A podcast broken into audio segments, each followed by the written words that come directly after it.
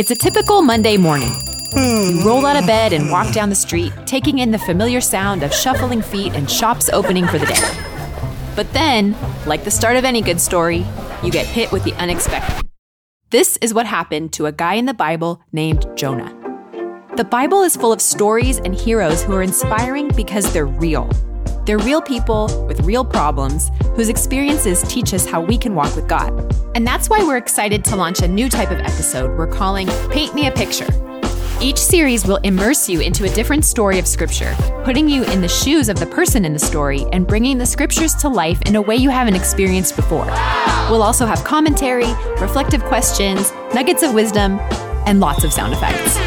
On September 29th, join us for our first four part series where we'll bring the story of Jonah to life and learn how to handle life's unexpectedly fishy situations.